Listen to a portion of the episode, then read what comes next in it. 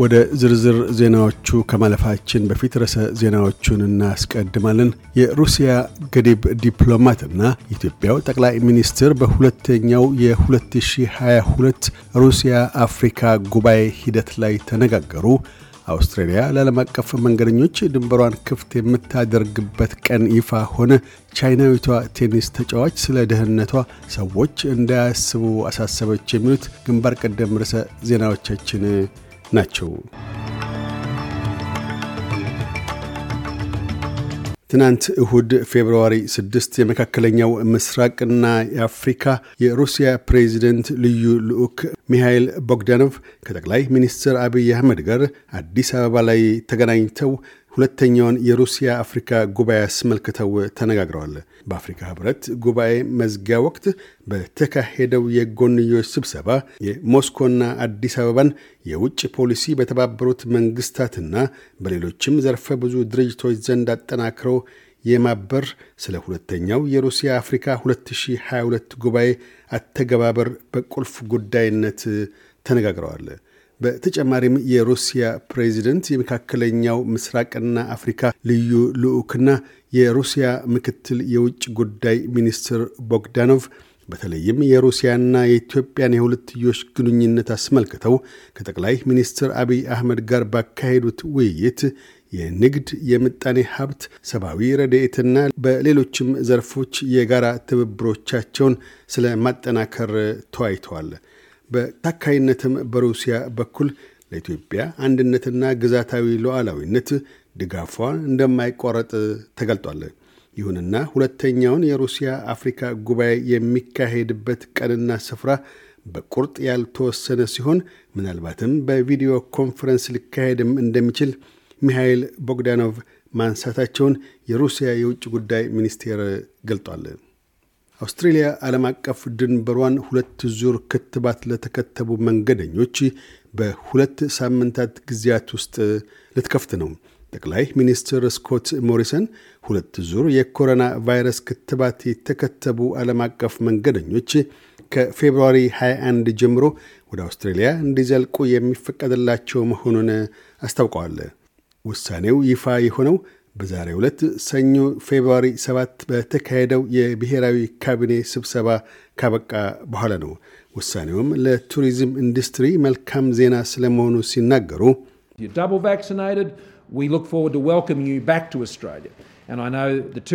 ሁለት ዙር ክትባት የተከተባችሁ ከሆነ ወደ አውስትራሊያ በመምጣታችሁ እንቀበላችኋለን። የቱሪዝም ኢንዱስትሪው ይህንን በማለፊያ ጎኑ እንደሚቀበለውም አውቃለሁ።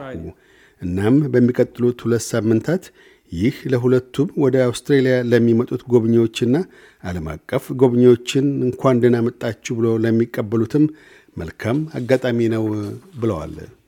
ሆኖም የአገር ውስጥ ጉዳዮች ሚኒስትር አንድሩስ ሁለተኛ ዙር ክትባት ያልተከተቡ መንገደኞች አውስትራሊያ ሲዘልቁ ወሸባ መግባት ግድ እንደሚላቸው አሳስበዋል። የአውስትሬልያ የመከላከያ ኃይል አባላት የኮቪድ-19 ተጠቂዎች ቁጥር መናር ጋር ተያይዞ ለአረጋውያን ክብካቤ ተቋማት እገዛ ሊሰጡ ነው። ዛሬ የተካሄደውን የብሔራዊ ካቢኔ ስብሰባ ተከትሎ 1700 የአውስትሬልያ መከላከያ ሰራዊት አባላት ለአረጋውያን ክብካቤ መስክ እገዛ እንዲያደርጉ ይደረጋል። ለመነሻነት አራት የሰራዊቱ ቡድናት የሚሰማሩ ሲሆን በመቀጠልም አስር የተለያዩ ቡድናት ይሰማራሉ። ቡድናቱም ነርሶችን፣ የሕክምና ቴክኒሽያኖችንና ጠቅላላ ግልጋሎቶችን የሚሰጡ አባላት ስብስብ ይሆናል። ለእያንዳንዱ ክፍለ አገራት 50 የመከላከያ አባላትን በማሰማራት ተጀምሮ በሂደት እስከ 200 ከፍ ይላል። የሞሪሰን መንግስት አግዶ ይዞት የነበረውን የ82 ሚሊዮን ዶላርስ የበጀት ድጎማ በመልቀቁ የአውስትሬልያ ህዝባዊ አውታረ ስርጭቶች ኤቢሲና ኤስቢኤስ በሚቀጥሉት ሶስት ዓመታት 4.2 ቢሊዮን ዶላርስ ያገኛሉ። ኤቢሲ 3284.9 ሚሊዮን ሲያገኝ ኤስቢኤስ 953.7 ሚሊዮን ያገኛል። ዛሬ February ሰባት አጣዳፊ ያልሆኑ ቀዶ ሕክምናዎች ኒው ሳውዝ ዌልስ ውስጥ ተጀምረዋል። ቀዶ ሕክምናዎቹ ለኮቪድ-19 ህሙማን በቂ ግልጋሎት ለመስጠት ሲባል January 10 ታግደው ነበር። በዚህ መሠረት ቅድመ ወረርሽኝ ከነበረው የቀዶ ሕክምና ደረጃ 75 percent ያህል የግልና የሕዝብ ሆስፒታሎች በጋራ ግልጋሎታቸውን እንደሚሰጡ የኒው ሳውዝ ዌልስ የጤና ሚኒስትር ብራድ ሃዛርድ አስታውቀዋል። ቀዶ ሕክምናዎቻቸውን ላሸጋገሩትም ምስጋናቸውን አቅርበዋል። ኒው ሳውዝ ዌልስ ባለፉት 24 ሰዓታት ውስጥ 14 ሰዎች በቫይረስ ተጠቅተው ሕይወታቸው ያለፈ ሲሆን ሆስፒታል ካሉት 2099 ህሙማን 137ቱ በጽኑ ህሙማን ክፍሎች ይገኛሉ። 7437 ነዋሪዎችም በቫይረስ ተይዘዋል።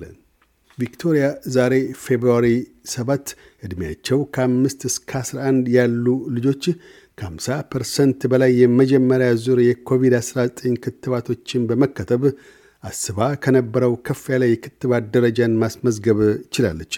ይሁንና ምክትል ፕሬምየር ጄምስ ሞሪኖ የክትባት ደረጃው ከፍ ያለ መሆኑ ማለፊያ መሆኑን ጠቅሰው ገና ረጅም ጉዞ እንደሚጠብቅ ያመላክተዋል። በሌላም በኩል ቪክቶሪያ ባለፉት 24 ሰዓታት 8275 ሰዎች በቫይረስ ተጠቅተውባታል። ምክትል ፕሬምየሩ ቪክቶሪያውያን ሦስተኛ ዙር ክትባቶቻቸውን እንዲከተቡ ሲያሳስቡም በሚቀጥሉት ሰባት ቀናት 107 ሺህ ቀጠሮዎች ስንዱ ናቸው። እናም የሦስተኛ ዙር ክትባቶቻችሁን ያልወሰዳችሁ ከሆነ ልጆችም የመጀመሪያ ዙር ክትባቶቻቸውን ያልተከተቡ ከሆነ እባካችሁን ከእኛ የመንግሥት ክሊኒኮች ወይም ጠቅላላ ሐኪም ዘንድ አሊያም በአካባቢ ካሉ መድኃኒት ቤቶች ዘንድ የክትባት ቀነ ቀጠሮዎች አሲዙ ብለዋል። ቪክቶሪያ ውስጥ በአሁኑ ሰዓት 638 ሰዎች ሆስፒታል ሲገኙ 72 ጽኑ ህሙማን ክፍሎች ውስጥ ናቸው። ኩዊንስላንድ ውስጥ በኮቪድ-19 የተጠቁ 663 ሰዎች በሕዝብ ሆስፒታል ውስጥ ሲገኙ 41 በጽኑ ህሙማን ክፍሎች ይገኛሉ። ቻይናዊቷ የቴኒስ ተጫዋች ፔንግ ሽዋይ በማንም ወሲባዊ ጥቃት እንዳልደረሰባት ገልጻለች። ሽዋይ ባለፈው November በአንድ የቀድሞ የቻይና ምክትል ፕሪምየር ወሲባዊ ጥቃት ደርሶባት እንደነበር በትዊተር ገጿ ላይ አስፍራ የነበረ ቢሆንም ጥቂት ቆይታ አንስተዋለች። ለሦስት ሳምንታት ያህልም ከሕዝብ ዓይን ተሰውራ ነበረ። ይሁንና ለአንድ የፈረንሳይ ጋዜጣ ቤጂንግ ውስጥ በሰጠችው ቃለ ምልልስ በማንኛውም መንገድ ወሲባዊ ጥቃት ያልደረሰባት መሆኑን ተናግራለች። የቴኒስ ፕሮፌሽናሎች፣ ታዋቂ የስፖርት ሰዎችና መጠነ ሰፊ የማኅበረሰብ አባላት ስላሳዩት አሳሳቢነት አመስግና ሆኖም ስለ ደህንነቷ ስጋት ሊገባቸው እንደማይገባ ገልጣለች።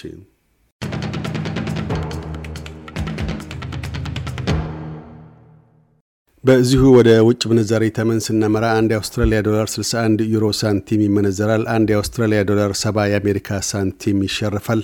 አንድ የአውስትራሊያ ዶላር 35 ኢትዮጵያ ብር ከ33 ሳንቲም ይዘረዘራል። ቀጥለን የነገውን የአውስትራሊያ ዋና ዋና ከተሞችና የአዲስ አበባን አየር ጠባይ ትንበያ እናሰማለን። ፐርስ በአብዛኛው ፀሐያማ ይሆናል። ዝቅተኛ 13፣ ከፍተኛ 27። አድላይድ በከፊል ደመናማ ይሆናል። ዝቅተኛ 23፣ ከፍተኛ 34። ሜልበርን በአብዛኛው ፀሐያማ ይሆናል።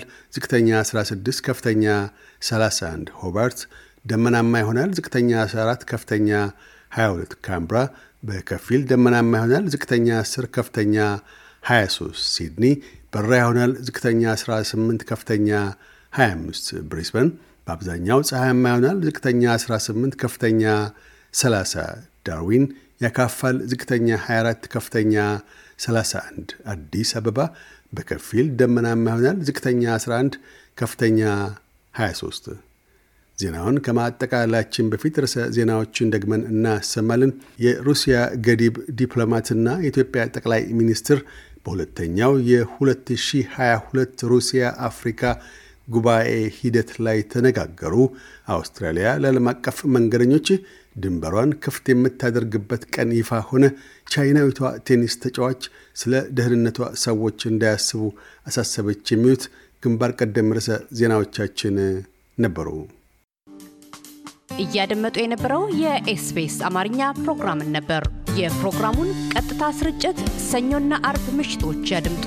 እንዲሁም ድረገጻችንን በመጎብኘት on demand እና በ SBS mobile app ማድመጥ ይችላሉ። ድረገጻችንን SBS dot com dot au Amharic ን ይጎብኙ።